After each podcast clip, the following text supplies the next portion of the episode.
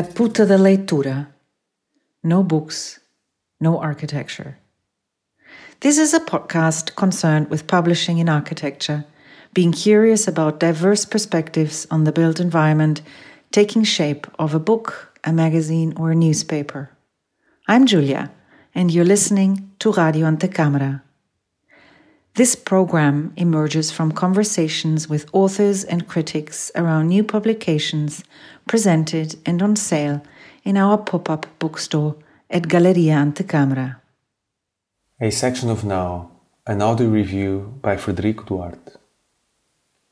I live in the same one bedroom apartment where I moved into when I was 27 years old, in Lisbon, the city where I was born on the 5th of March 1979. I've shared apartments in Malaysia, Italy, and United States with one, two, and up to four other people. Yet in this apartment, I have always been on my own. However, I don't own the apartment I call home. I pay rent to a family that owns a series of buildings in Lisbon. My family of one is one of nine that inhabit the one, two, and zero bedroom apartments of a building built in 1950 on Paris Avenue in the Areeiro neighborhood of the city. This is why I began reading a section of Now and thinking about how my own past, present, and future relate to the contents of this book.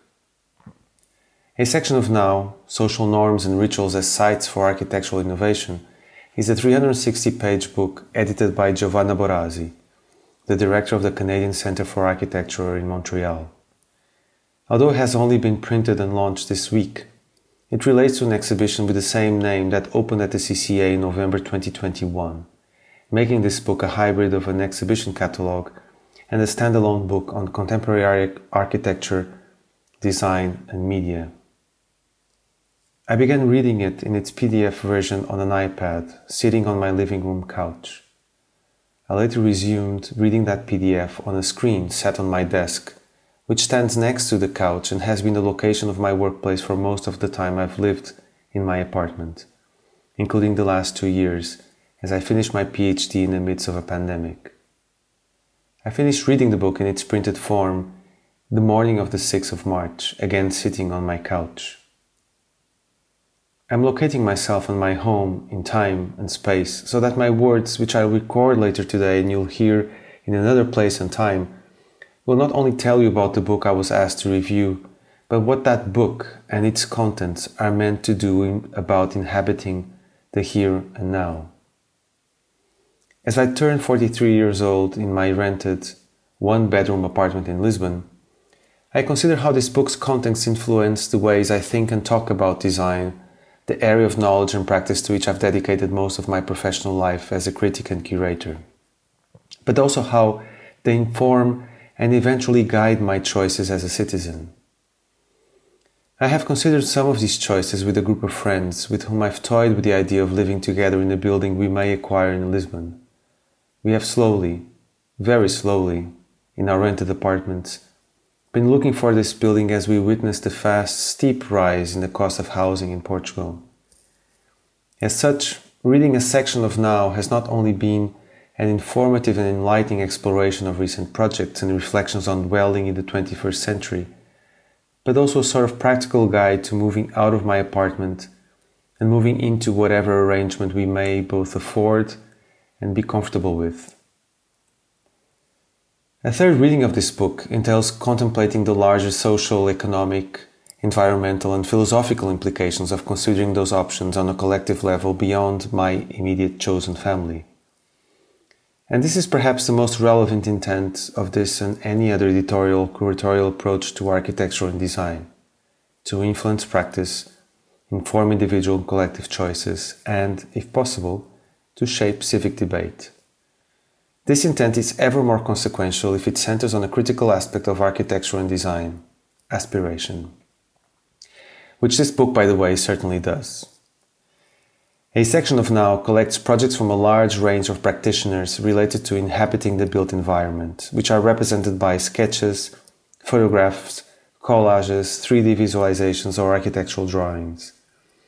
These representations of buildings, products, interfaces, and other artifacts are found next to their respective extended captions, as is customary in approaches to the work of designers and architects, such as university degree shows, biennales, triennials, and other museum exhibitions and festivals, as well as publications dedicated to the design disciplines. The book's highlighted projects are complemented by references to online platforms, services, and products, as well as by short and longer theoretical reflections by scholars from a variety of knowledge fields. Each of the book's six chapters is also interspersed by photographic essays and one spread stills from TV series. Indeed, the TV series is presented as a critical medium for revealing, but especially for discussing how we design the way we live, however we come to define the term we. This is one of the book's most original and welcome additions to design and architectural discourse, as it taps into a visual material culture that is shared across an increasingly global and diverse audience that has been created by a handful of multinational streaming services and platforms. A section of Now is divided in six themes. Each theme is framed by two thought provoking questions. The first theme is labor. Do you need a side hustle to make a living wage?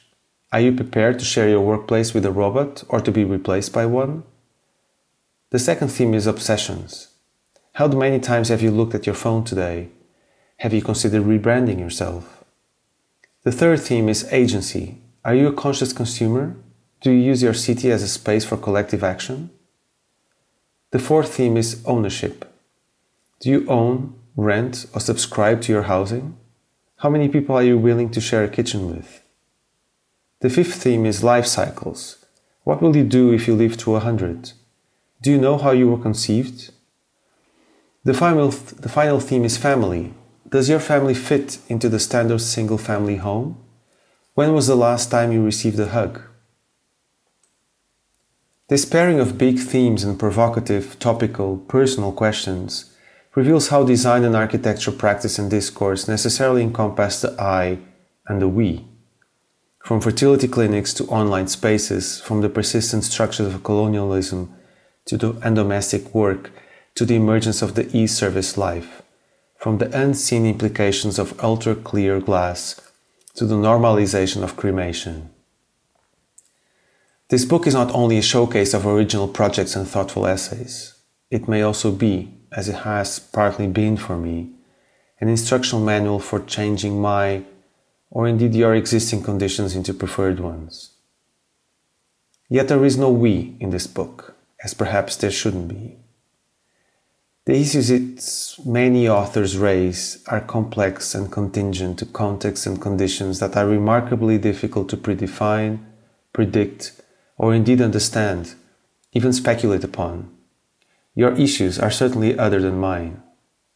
That said, we, as the book's readers, would be better informed by more effective representations and more elaborate captions related to the projects it contains.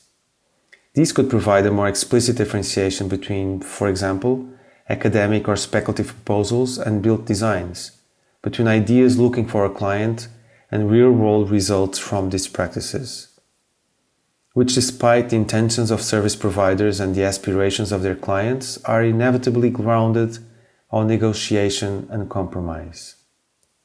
Friction, not fiction or fancy, is what best defines any architecture and design practice.